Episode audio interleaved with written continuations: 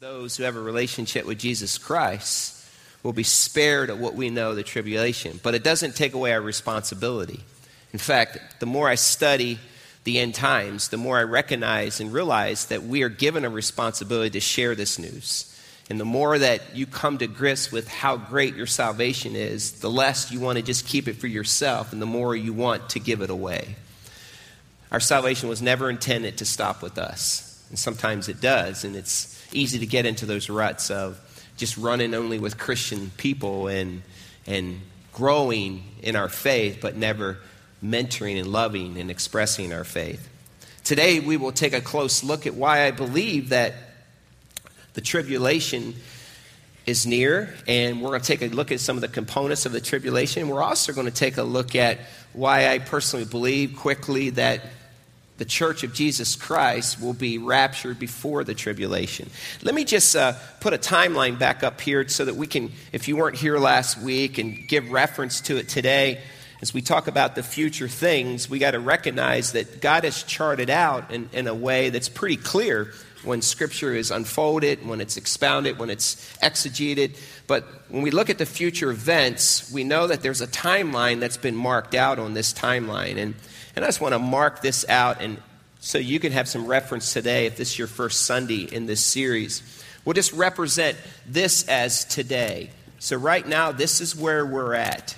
And if I was being uh, more closer to what I believe, I would place the rapture closer to this day. But for the, site, uh, the, the sake of writing here, the next event that I see on end times is the rapture, which begins what we know is the tribulation period. And this period is seven years. So, from a time frame, let's just put that in perspective. The tribulation is seven years, and so that you can have some reference too. And the next thing that's on that timeline after the seven years is what we would call the thousand year millennial reign. And so this period is the thousand year millennial reign. And then a, a, reference to what we know in Scripture that one day there will be a new heaven and a new earth, and those of us who are born again and know Jesus Christ as our Lord and Savior will be ushered into what uh, theologians would use as called the eternal state. And this eternal state is for Christ followers only. And this is where you'll read in Revelation, and we'll take a look at in the weeks ahead the new heaven and the new earth. And we'll give we'll spend some time expressing that. And we'll also talk at the end there's a battle of Armageddon, there's a second coming of Christ that we believe happens at the end of the tribulation period, a second coming. And then there's a battle that we're part of there, and then the thousand year millennial reign. Beginning of this, we looked last week. This is where Satan is thrown into prison and locked up. And at the end of the thousand year reign, Satan is freed, and then he is totally defeated, thrown into the lake of burning sulfur with the false prophet and the, um, and, the, and the beast. And then, as a result of that, this ends, as we know, any kind of sin and death, and this is where we spend eternity. So, yeah, praise God for that. Um, well, that's it. Let's just go home. Let's have baptisms. I wish it was that easy. Uh, but it is important to know that eventually, sometimes you can get locked up in some of these details, and sometimes you want to argue them out. And, and, and the point is that we're here, and if you have a relationship with Jesus, you end up there. But the goal is this while we're still alive today, while you and I are still alive today, we need to bring others to a saving knowledge of Christ so that they don't have to experience this and so that they don't have to endure the tribulation period and so that they can come to Christ because it would be very difficult and it will be very difficult to come to know Christ as your Lord and Savior. However, there will, and we'll look today, there will be a period of time where I believe many will come to Christ, but I believe they'll die a martyr's death because of taking this stand for Jesus. All that to say this if you have a relationship with Jesus Christ today, we have a responsibility to live out our faith. And uh, sometimes we lose sight of that in the busyness of life. Sometimes really good things. And sometimes we, we just run into our, our huddles with believers and we neglect the world that needs Christ and, and, and we don't share our faith. And sometimes we let these things, I would call the non negotiables in our lives, that we talked a little bit about last week, that, well, God, I'm willing to do this, but I'm not willing to give up this because this is really an important thing. And the minute we let those things that take more of our time, the value that we place in them, and we begin to place more value in a dream, a goal, a business venture, whatever it is, when we begin to let that take all of our time, and we begin to say, No, I'm not giving that up. When God comes to us and wants us to give it up so that we can do something else for Him, we begin to worship that. And if you worship anything outside of Jesus Christ, you have an idol in your life. And so we want to remove those non negotiables.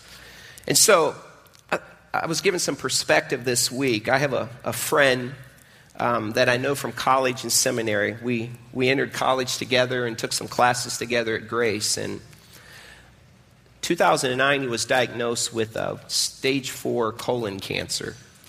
And so he was given uh, the, the news that he probably wouldn't make it 20 months. This past week, my friend passed away. He was married and he was in his 40s, and um, he was a pastor.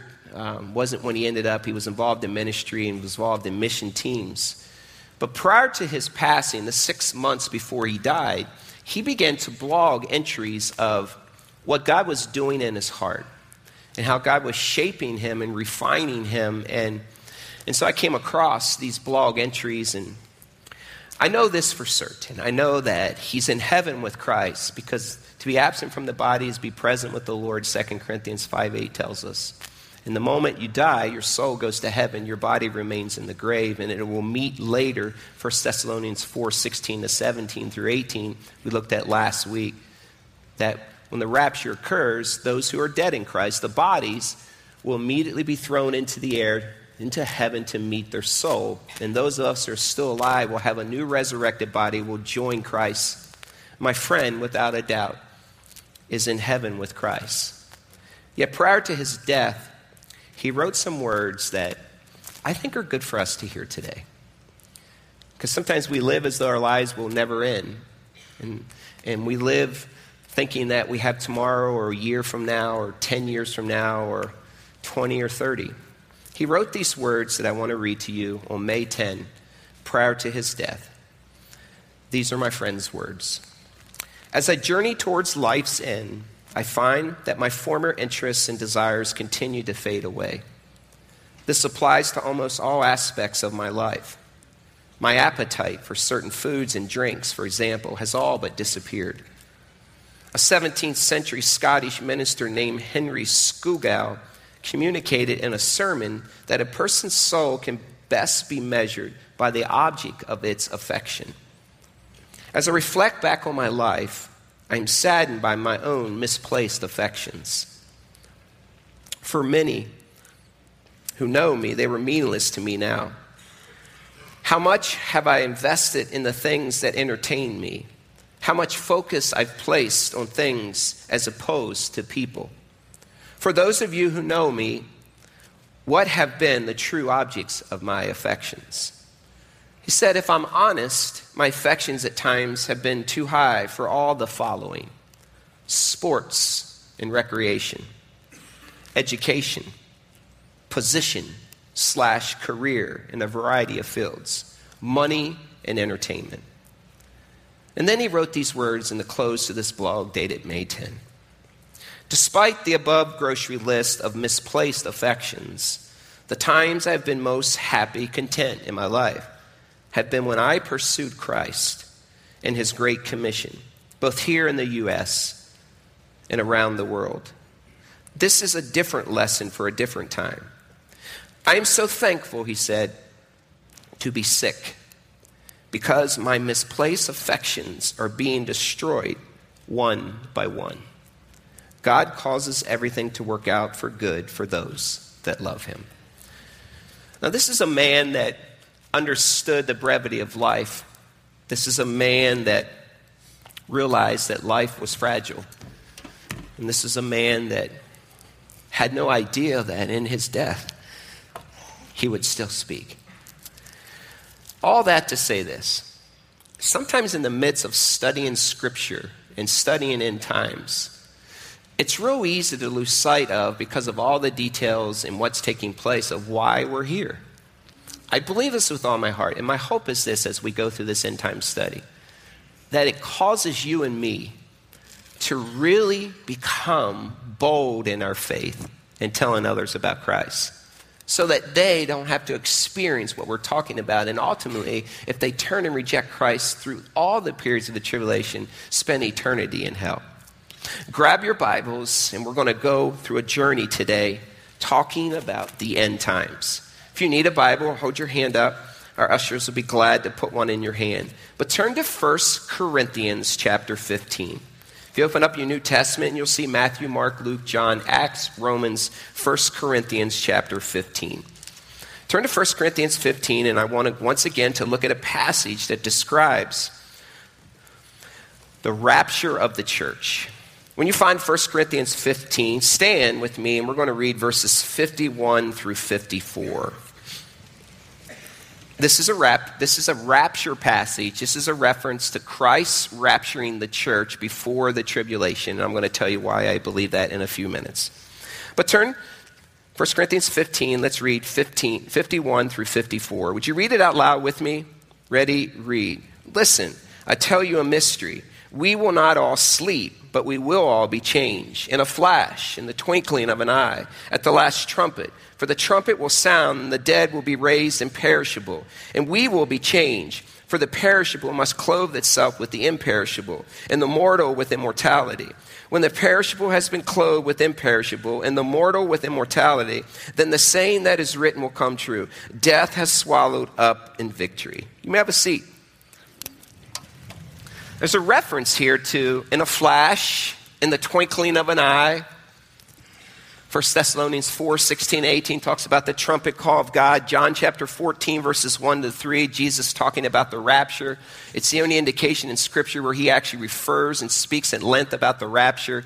That it says that he's going to prepare a place for us. Some translation says he's building a mansion for us. And he said he's going there, and one day he's coming back to take us to be with him. So there's this sense that he's coming down, he's grabbing us, he's rapturing us out, means to take out or to remove. He's taking us to be with him, and we can meet him there in heaven. I want to give you why I believe personally in a pre tribulational rapture view. Now, let me explain that. You know, sometimes you hear these big words and you might think, well, why does it even matter? And just, well, just for, this is why I believe what I believe. There are many views out there that, and I'm not here to, to, to, tell you why I don't believe the other views. I'm here to tell you why I believe this view, which is the most predominant view in, in Christianity. But I think it's good to defend your faith. I mean, we should all be apologists where we should be able to defend our faith. This is the tribulation period. We just talked about the seven years. I want to tell you today why I believe in a pre tribulational view. Pre means that we will be raptured before the tribulation starts. Pre, that means the rapture will occur and it will usher in what we would call the seven year tribulation period. So I believe in a pre tribulational, pre millennial view. Pre millennial means that it happens before the millennial reign. So there's a thousand years here. So my view is this that this is where the church is raptured. This is where Christ followers are taken out of off planet Earth. And once that moment happens, and we'll see that's when the Antichrist comes on the scene. But I'm going to tell you why I believe this is true. In each case, the church is taking to heaven and out of the world. In 1 Corinthians 15, 1 Thessalonians 4:16 and John 14. In each of those cases, Christ does not come to earth, he takes us to heaven. If you look at those passages, we looked at them last week. If that is the second coming, what is the point? Now really think about this. Some would have a view that that and it's okay. I mean, that's their view because ultimately we're all going to end up here. We have a relationship with Christ. They would have what would be called a mid trib view. They believe that the church is raptured out after the first three and a half years. And then there's a post trib view. They believe that the rapture occurs here at the end of the tribulation. I am going to show you why I believe. And I believe that the second coming of Christ we looked last week is at the end of the tribulation.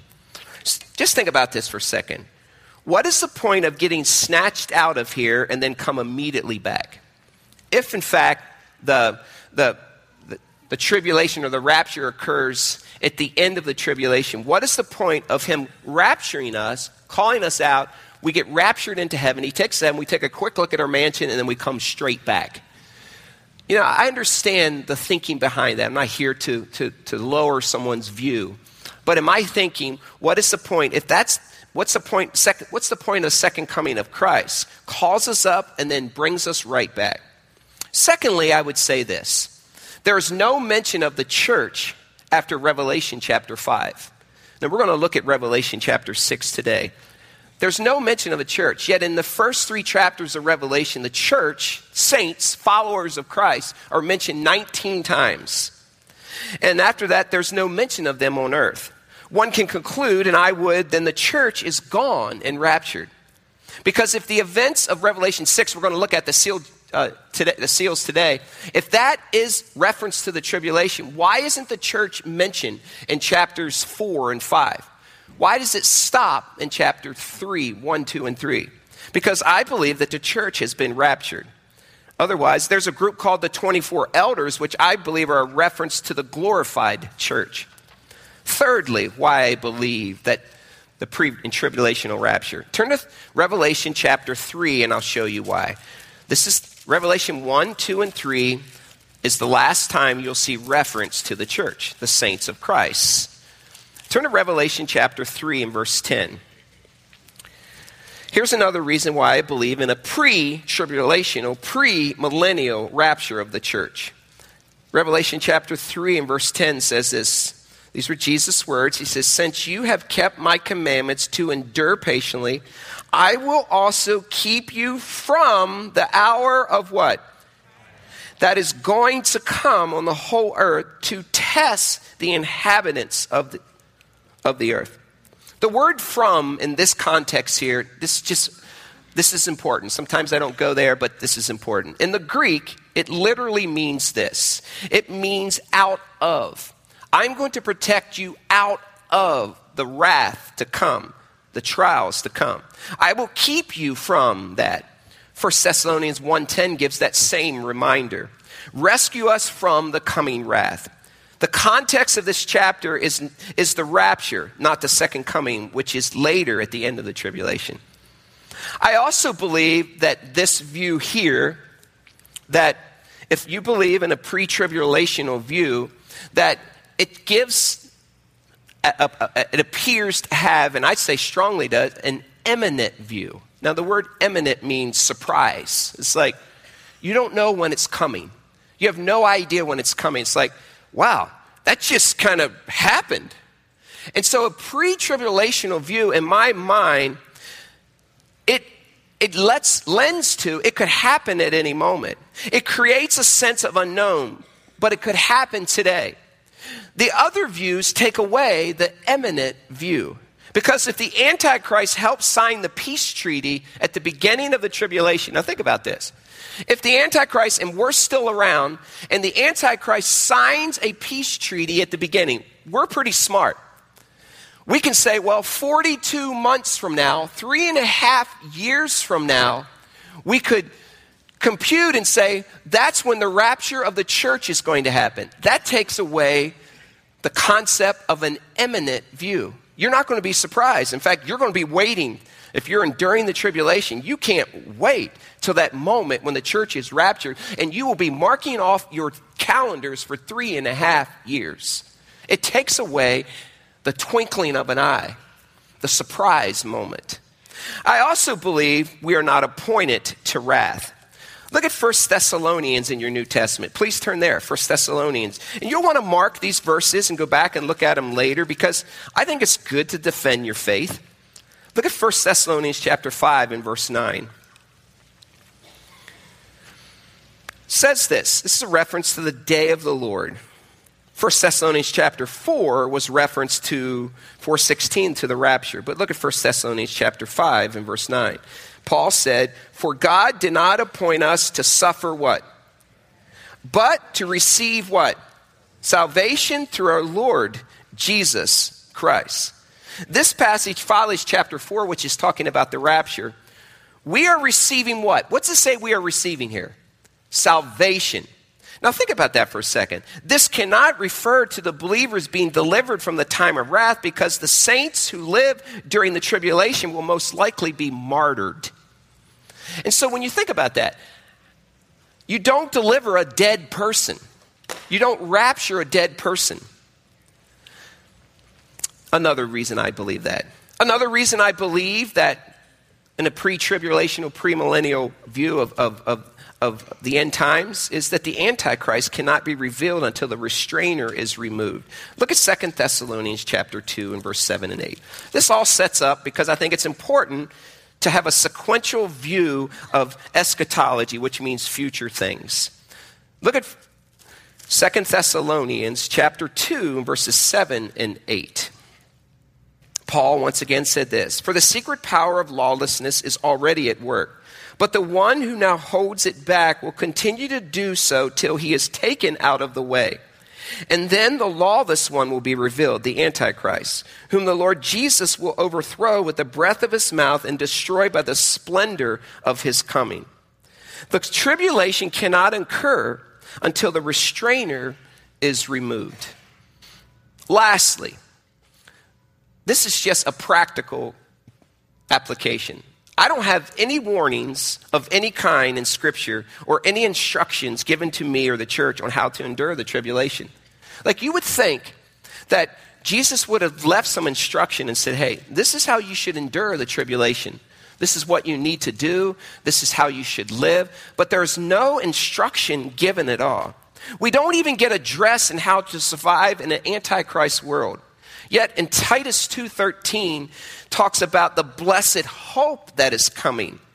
And what is told to the church is not strong in warning but strong on hope. That's why I believe. Think about the tribulation period now. Just pause and pull away. Let's just think practically what that means. Here's what that means. If Christ raptured the church today, you're leaving Grace Community Church. You're leaving the parking lot. Suppose between here and home, the rapture of the church occurred for Thessalonians 4, 1 Corinthians 15, and John 14 gives reference to it. What if the church was raptured? Here's what I mean. You be driving, whomever is born again and saved and has a life saving relationship in your vehicle, they are gone. They, their clothes will remain, their bodies will be gone, their souls will be gone. And so imagine if you're driving along, all of a sudden, and you're the driver, there is no driver. There will be cataclysmic crashes all across our world. Imagine if you're, if you're, we have jet pilots here. If George Hofstadter is flying one of his American Airlines jets across our country, and he's the pilot that day. Let me tell you what will happen to that. It will fly into the earth itself. There will be cataclysmic collisions all across our world, not just in America. But if America, by, by numbers, is 25 to 30% Christian, the majority of Christians in our world will be ushered out. Let's think through that for a second. That's going to be quite a mess. During that time, the Antichrist we looked at will appear on the scenes to try to bring peace to this chaos. So it's going to be a chaotic scene. You want to see riots like you've never seen before? This will be when it happens. Now turn to Daniel in the Old Testament, and this is Daniel gives a lot of reference to the end times. Turn to Daniel, you'll have Ezekiel, and then you'll have Daniel. Turn to Daniel chapter 9 and verse 27. We're going to set up some of the events of the knowing that the Antichrist appears on the scene after the tribulation occurs. Look at Daniel chapter 9 and verse 27. The author says here, the Antichrist, this is a reference him, he will confirm a covenant with many for one seven. In the middle of the seven, he will put an end to the sacrifice and offering. And at the temple, he will set up an abomination that causes desolation until the end that is decreed is poured out on him. The Antichrist will, will deceive the masses at the beginning. He'll be marched on the scene. There will be this chaotic, cataclysmic earthquakes, there would be crashes all across our world, and someone needs to appear to bring peace to our world. This Antichrist will appear on the scene, and he will all of a sudden be leading this one world government, and everyone will look to him. Somehow he will woo the masses with, uh, I showed last week, he'll be a, a great orator, he'll be attractive, he'll be this person who'll be able to step on the scenes, and all of a sudden everyone will look to him, and he's going to say, It's okay. Everything's okay. And I believe technology will take video and, the, and they'll, they'll, they'll, they'll, tweak it and they'll edit it to make it look like it didn't take place. And, and this big lie will be cast upon people. And this person that's leading the Antichrist will make everyone believe that he has all the answers.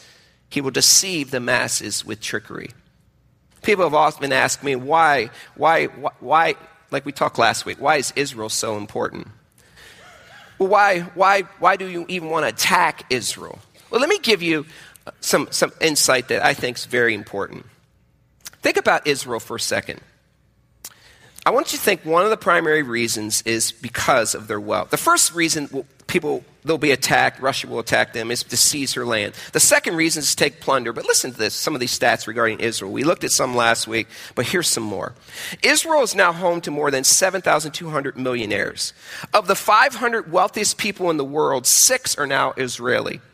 And all told, Israel's rich has had assets in year 2007 of more than $35 billion. Success and wealth in the high tech industry has placed this place as an extraordinary place. In 2007, 70 billion of their services were exported including 34.2 billion from the technology sector alone. Finally, invading their nation has an ultimate goal of slaughtering their people. The primary reason people want to get to Israel and, and it gets attacked by Russia is because, and the reason it's on the scene is because God, we showed last week, God blesses the Jewish people and we in turn are blessed by helping them. But the reason is because of their wealth and their position, their prime position in the Middle East. We also know that during the tribulation that we'll look at in a few weeks, I want to set you up with some post stuff and then we'll talk about the time of. Turn to Revelation chapter 7. I'm giving you a lot of information, but this kind of fills in some of the gaps. It's difficult to talk about a thousand and seven years in six weeks. Turn to Revelation chapter 7. Some people have often asked me, do people get saved during the tribulation period? Some will say that not many do get saved because they will be tricked, and even if the elect could believe they couldn't. I believe there will be a great soul harvest during the tribulation, especially in the first few months. But they will die a martyr's death because they refuse to take the mark of the beast. Look at Revelation chapter 7 and verse 9. John says this. This is post tribulation, this is in the tribulation, and he says this. After this, I looked, and there before me was a great what? Multitude. That no one could what? Okay, if you can't count it, that's a lot. Then it says this from every nation, tribe, people, and language, standing before the throne and before the Lamb. They were wearing what kind of robes? And they were holding palm branches in their hands, and they cried out, cried out in a loud voice Salvation belongs to our God who sits on the throne and to the Lamb. I believe that during the tribulation period, there will be a great soul harvest at the beginning. And the white robes are a reference to, to people who follow Christ, but they'll die a martyr's death because they haven't taken the mark of the beast. We're going to talk about tribulation period in a second here. Last week and this week, a lot of people ask me because they want to know. So, who will be left behind?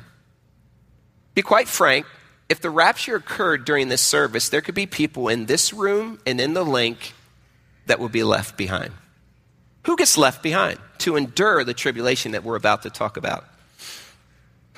Those that are raptured out are believers. Now, you need to read Matthew chapter 7 and if you want to know for sure that you're a follower of Christ. Because many will think on that day that they are.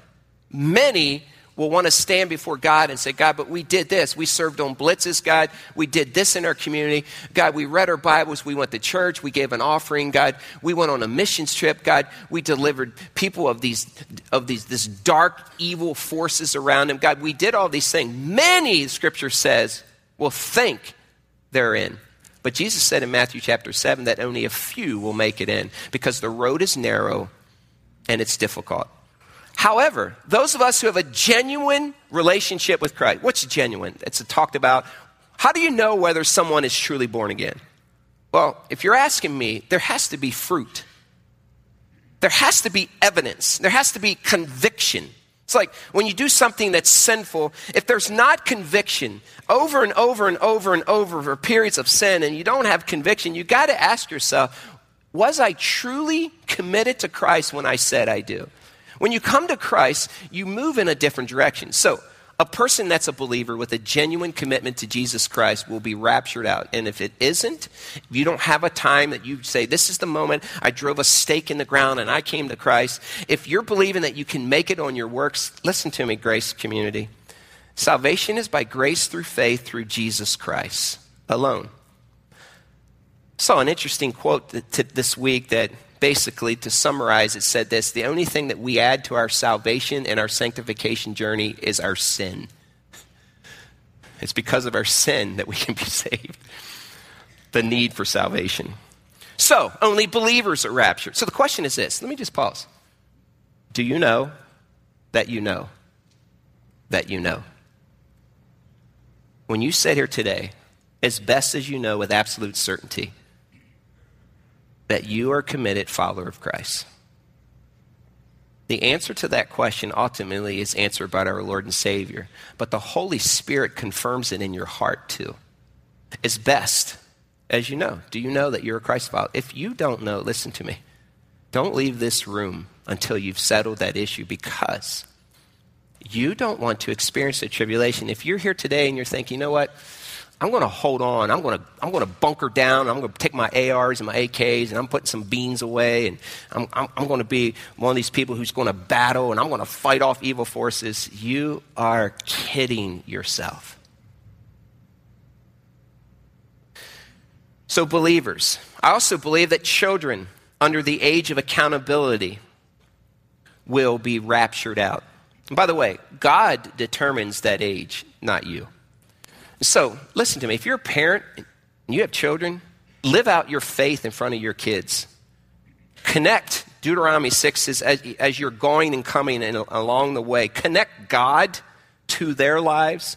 Have spiritual conversation, God talk with your children all the time. Listen, of all people, don't you want to see your own kids come to Christ? As parents and fathers, listen to me, dads. As a spiritual leader of your home, you should be leading the way and telling your kids about Christ. You should be living out your faith in such a way that they look at your life and say, My dad loves Jesus Christ. They should be able to look at your life and see something different about your life. There's an age of accountability. I believe it's different for different kids. I believe some children are able to comprehend earlier than others are. I believe that God determines that age. And you think about it, how quickly do your kids get facts? How quickly do your kids think about intelligence quotient? Think about your IQ. Every person is different. The responsibility falls on the parent that's leading that home. There's an age accountability. I believe that's from when David's baby died. It says he'll see you later in paradise. He'll see his child later in paradise. I believe it comes, built, is built upon that as a logical construct, and God's grace and his mercy piles into that. I also believe that mentally challenged adults and kids will be raptured out because of age of accountability. So those that are left behind will walk through the tribulation. Let me just say this too, because sometimes you never know. Christ could come back today. If you remember nothing else from this service, remember this. If you're left behind, and I pray that you're not, don't take the mark of the beast. The minute you take the mark of the beast, is a rejection of the Spirit, a rejection of God, and it's a ticket to hell. If you want to know more about that, you could go to my YouTube page and you can see Brown Bites at YouTube. And I've actually put out there, I feel it's my responsibility to put a video out there for those that are left behind. But a relationship with Jesus Christ alone is what is salvation. So if you haven't made that step, do so before this message is over. Let's take a look at the tribulation period. Turn to Revelation chapter 6. And we are going to look at what I would call the six seals, the period of the tribulation, and we're going to see what's going to happen during the tribulation. Now, remember, I believe that the church is raptured out, but there are six seals that take place during the tribulation. And so, look at Revelation chapter 6, and we'll take a look at that. Revelation chapter 6. Let's look at the first seal. Revelation chapter 6, verses 1 and 2. I watch as the Lamb opened the first of how many seals? Seven seals. Then I heard one of the four living creatures say in a voice like thunder, What did he say? I looked, and there before me was a what color horse? White horse. Its rider held a what? And he was given a what? And he rode out as a conqueror bent on what? So you see a white horse.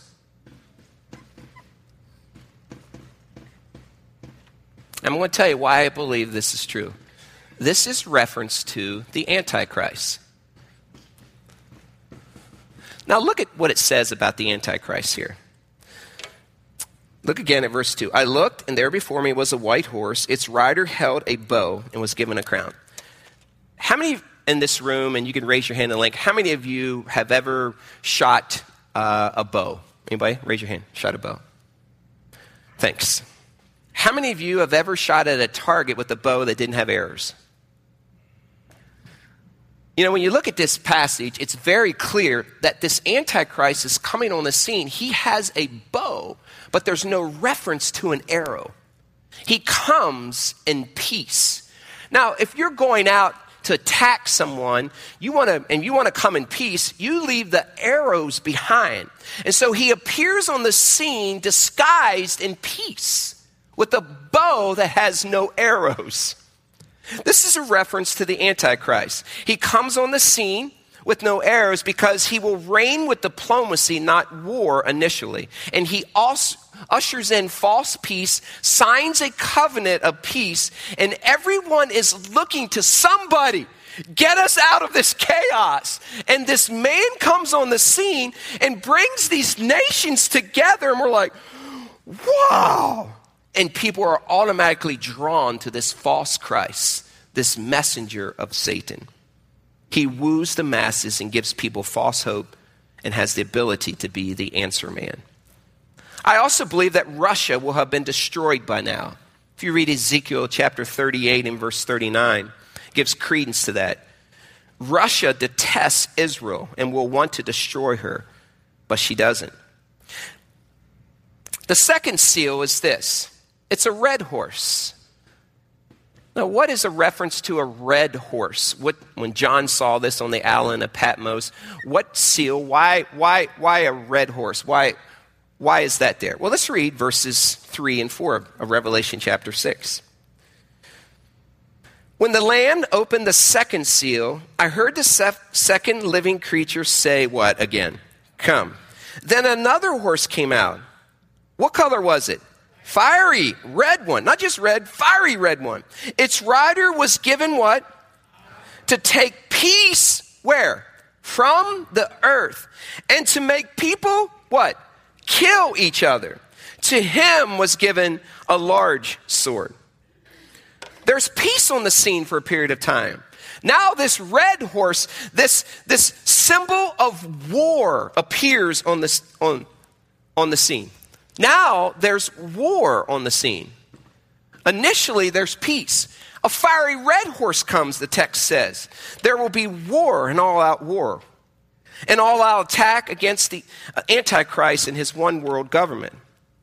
They will not prevail initially, but war is now rampant everywhere. So think about this.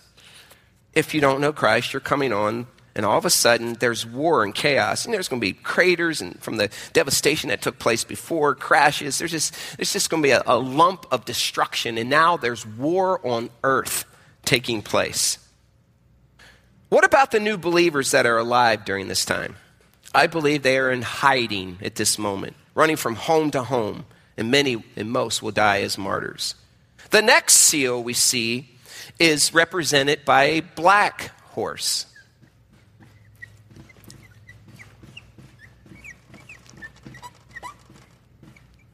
Now, look what it says in this in Revelation the black horse. Rider on a black horse. Look at verse 5 and 6. When the land opened the third seal, I heard the third living creature say, What? Here it is again. Come. I looked, and there before me was what color horse? Its rider was holding a pair of what? Then I looked, then I heard what sounded like a voice among the four living creatures saying, Two pounds of wheat for a day's wages, and six pounds of barley for a day's wages, and do not damage the oil and the wine. The third seal is a rider on the black horse. Lets us know that there's going to be worldwide starvation.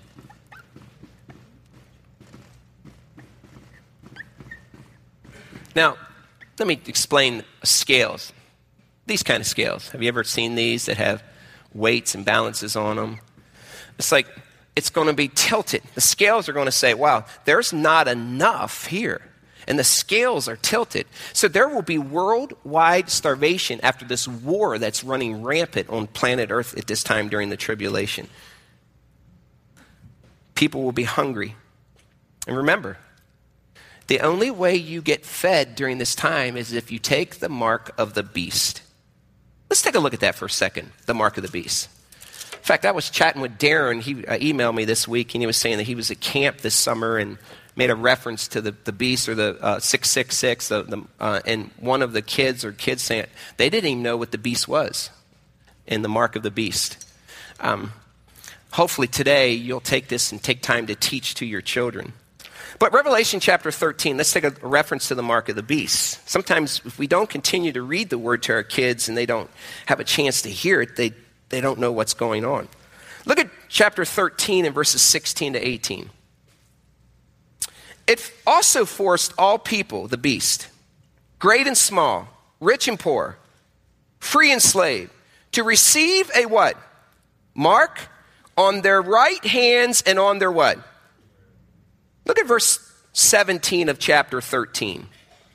So that they could not buy or sell unless they had the what?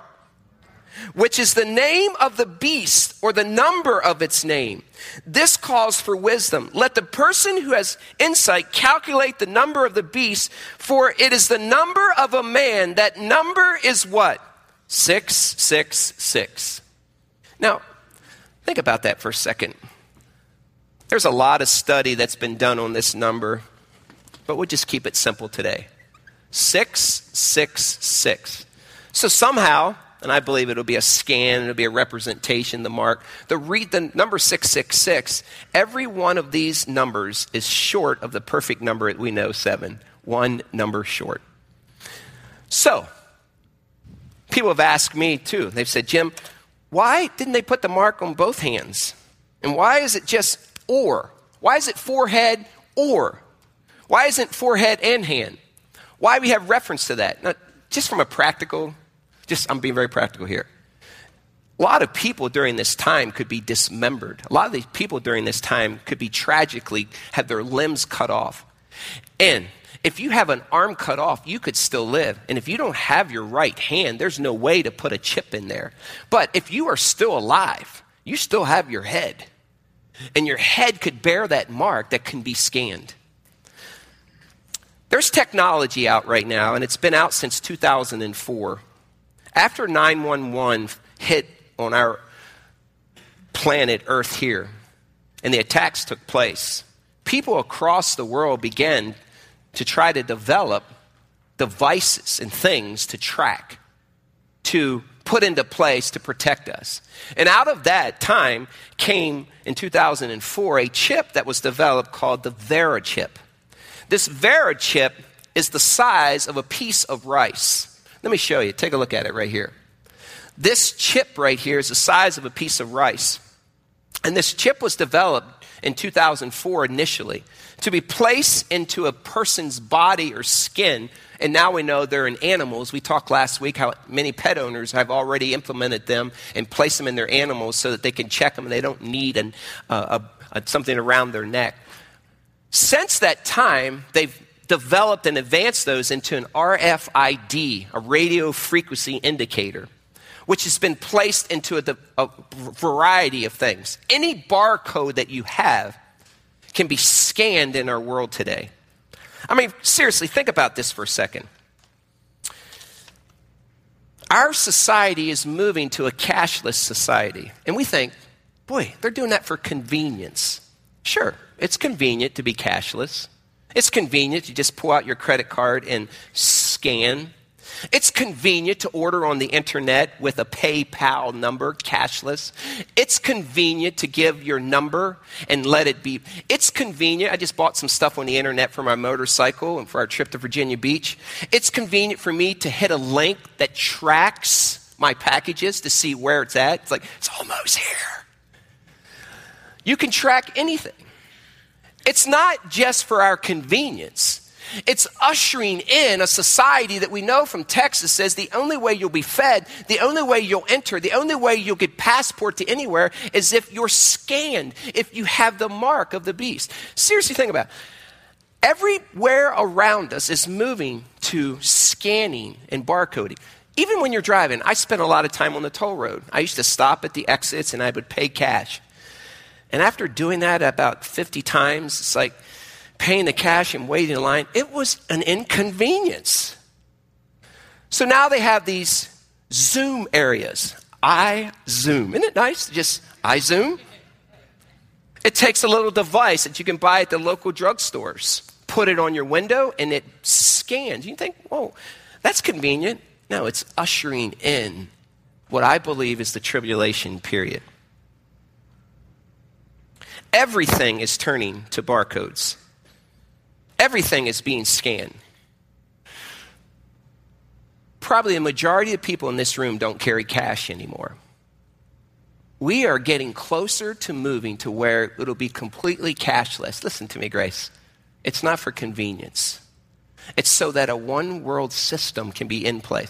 Do you realize that right now in Spain that there was a club that implanted these chips into the hands of attenders so that they can come and they don't need to carry their wallets so they're not robbed when they're there, and all they have to do is scan for their drinks. That technology is being used in our world today. The next seal we see on the scene, the fourth seal, is the pale horse.